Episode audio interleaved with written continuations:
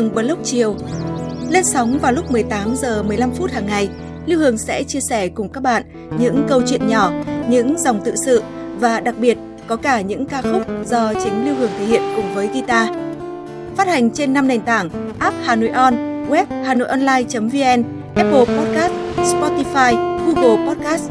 Mời các bạn đón nghe.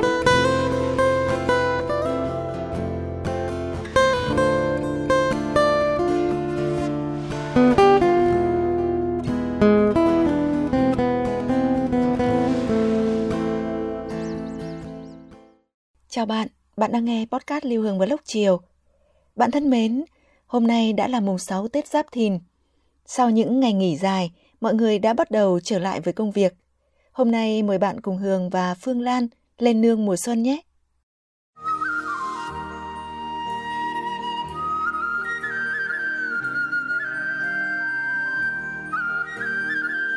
Hồi tôi còn nhỏ, gia đình tôi tự khai hoang một thung lũng để làm nương.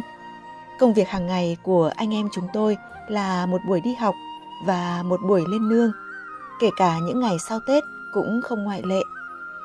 Chúng tôi nhớ như in những ngày lên nương sau Tết, tầm mùng 5 mùng 6 Tết.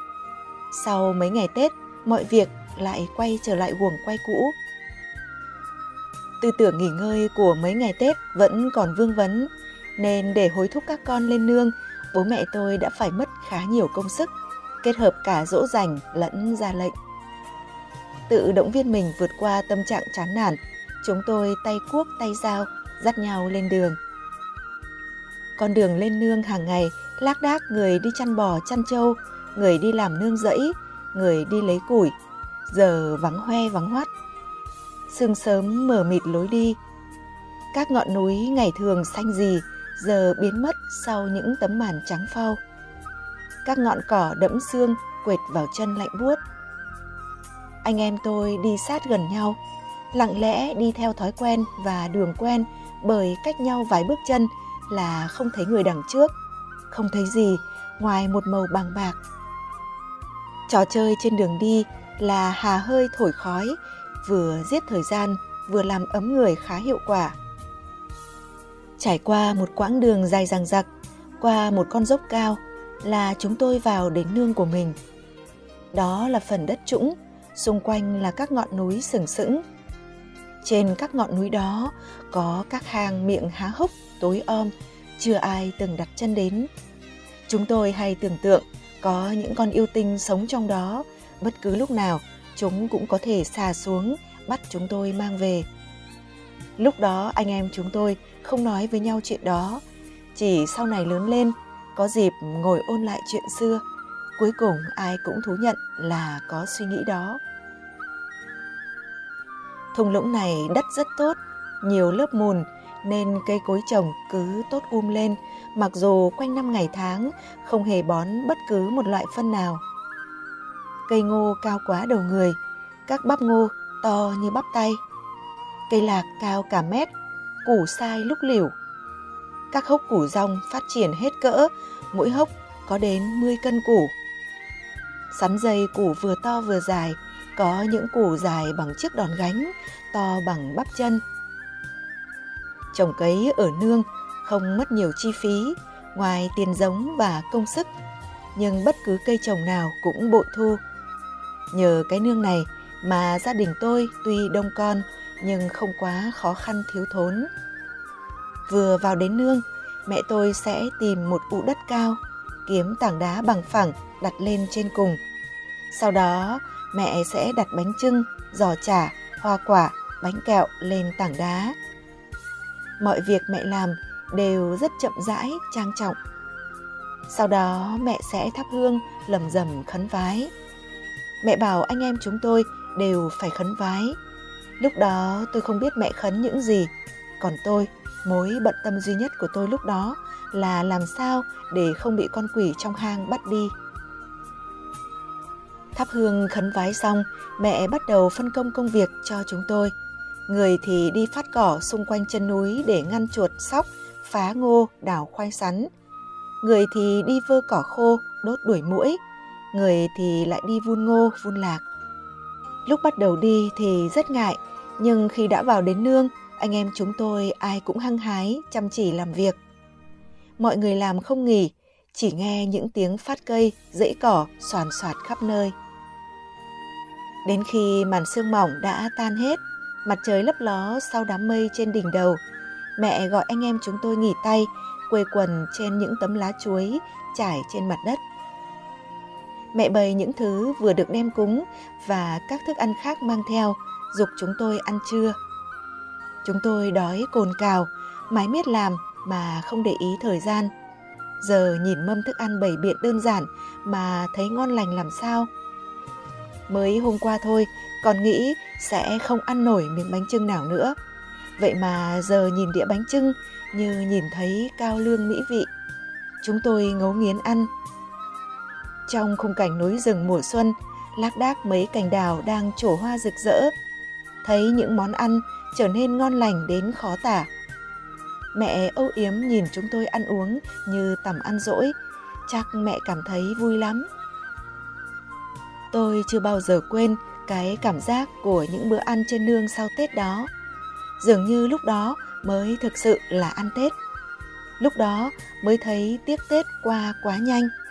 Mới thấy trước đó mình đã lãng phí đồ ăn khi ăn uống với một cảm giác chán ngán, ăn mà không cảm thấy ngon, không cảm thấy mình đang thưởng thức đồ ăn. Lúc đó mới cảm nhận được rằng bố mẹ đã đúng khi để các con trải nghiệm ăn uống sau Tết như thế. Chỉ có như vậy, chúng tôi mới biết quý những gì mình vất vả khó khăn mới đạt được. Ăn khi hoàn thành công việc, ăn khi đói ngấu, lúc đó mới thực sự là ăn.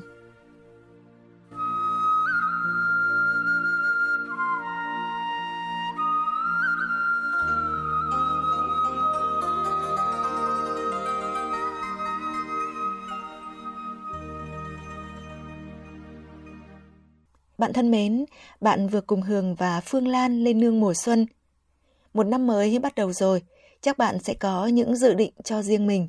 Hường chúc bạn sẽ đạt được những điều mong muốn trong năm mới. Còn bây giờ, trước khi nói lời chào tạm biệt, Hương hát bạn nghe một ca khúc. Đó là một sáng tác của nhạc sĩ Trần Hoàn, ca khúc Tình ca mùa xuân.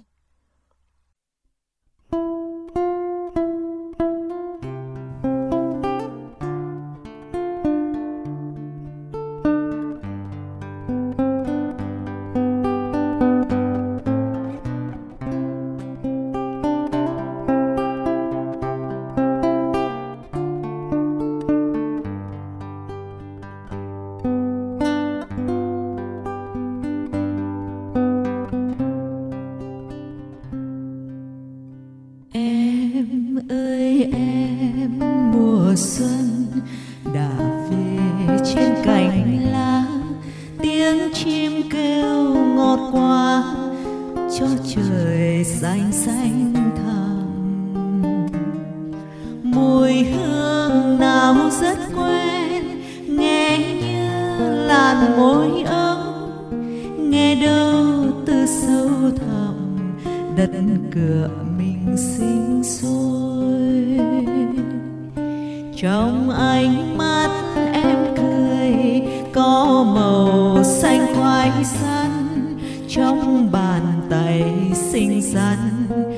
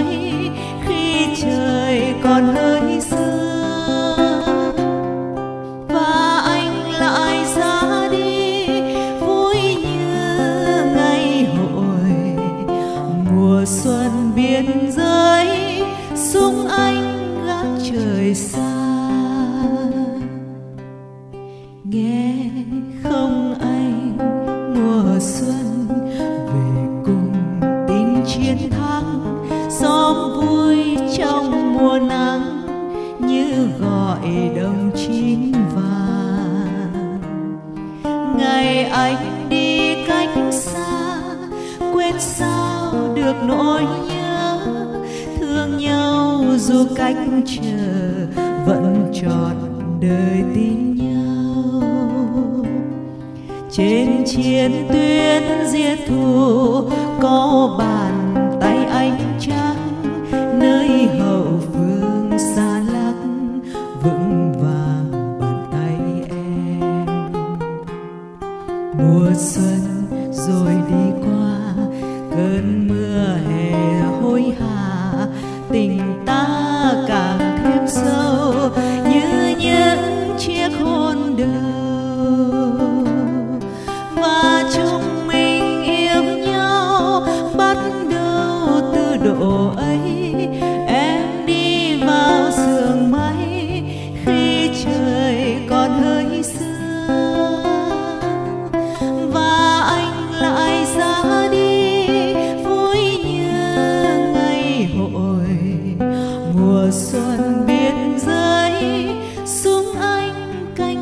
泪洒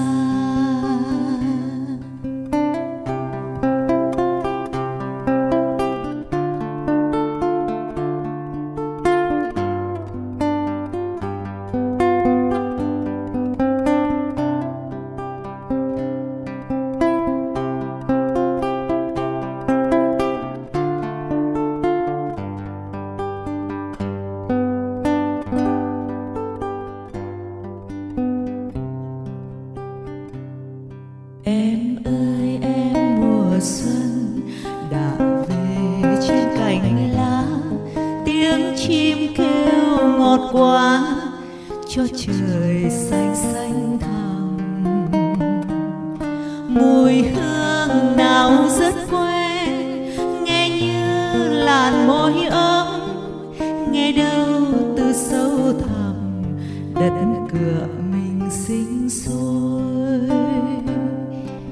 Trong ánh mắt em cười có màu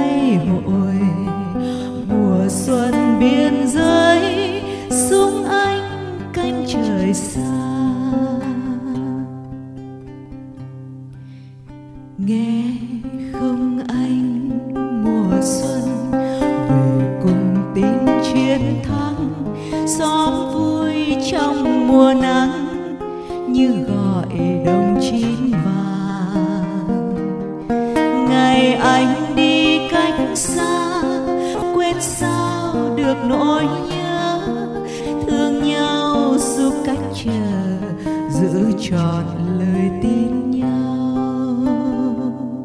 Trên chiến tuyến diệt thù có bàn tay anh trắng nơi hậu phương xa lắm, vững vàng bàn tay em. Mùa xuân rồi đi qua, cơn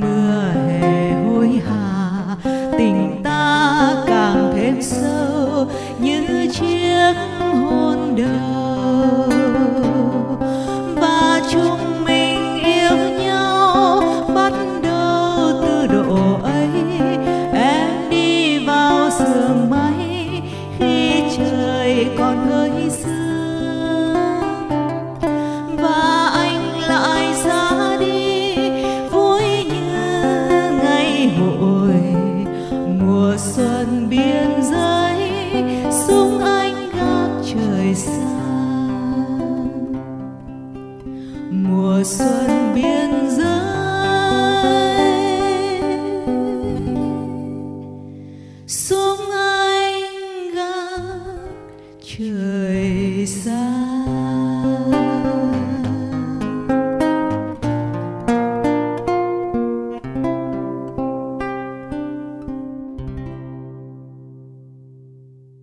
Bạn thân mến, bạn vừa nghe hưởng hát ca khúc Tình ca mùa xuân, một sáng tác của nhạc sĩ Trần Hoàn. Cảm ơn nghệ sĩ Lê Việt Cường đã đệm đàn cho Hường. Cảm ơn bạn đã lắng nghe. Chúc bạn một năm mới thật nhiều niềm vui và hạnh phúc. Còn bây giờ, xin chào tạm biệt và hẹn gặp lại.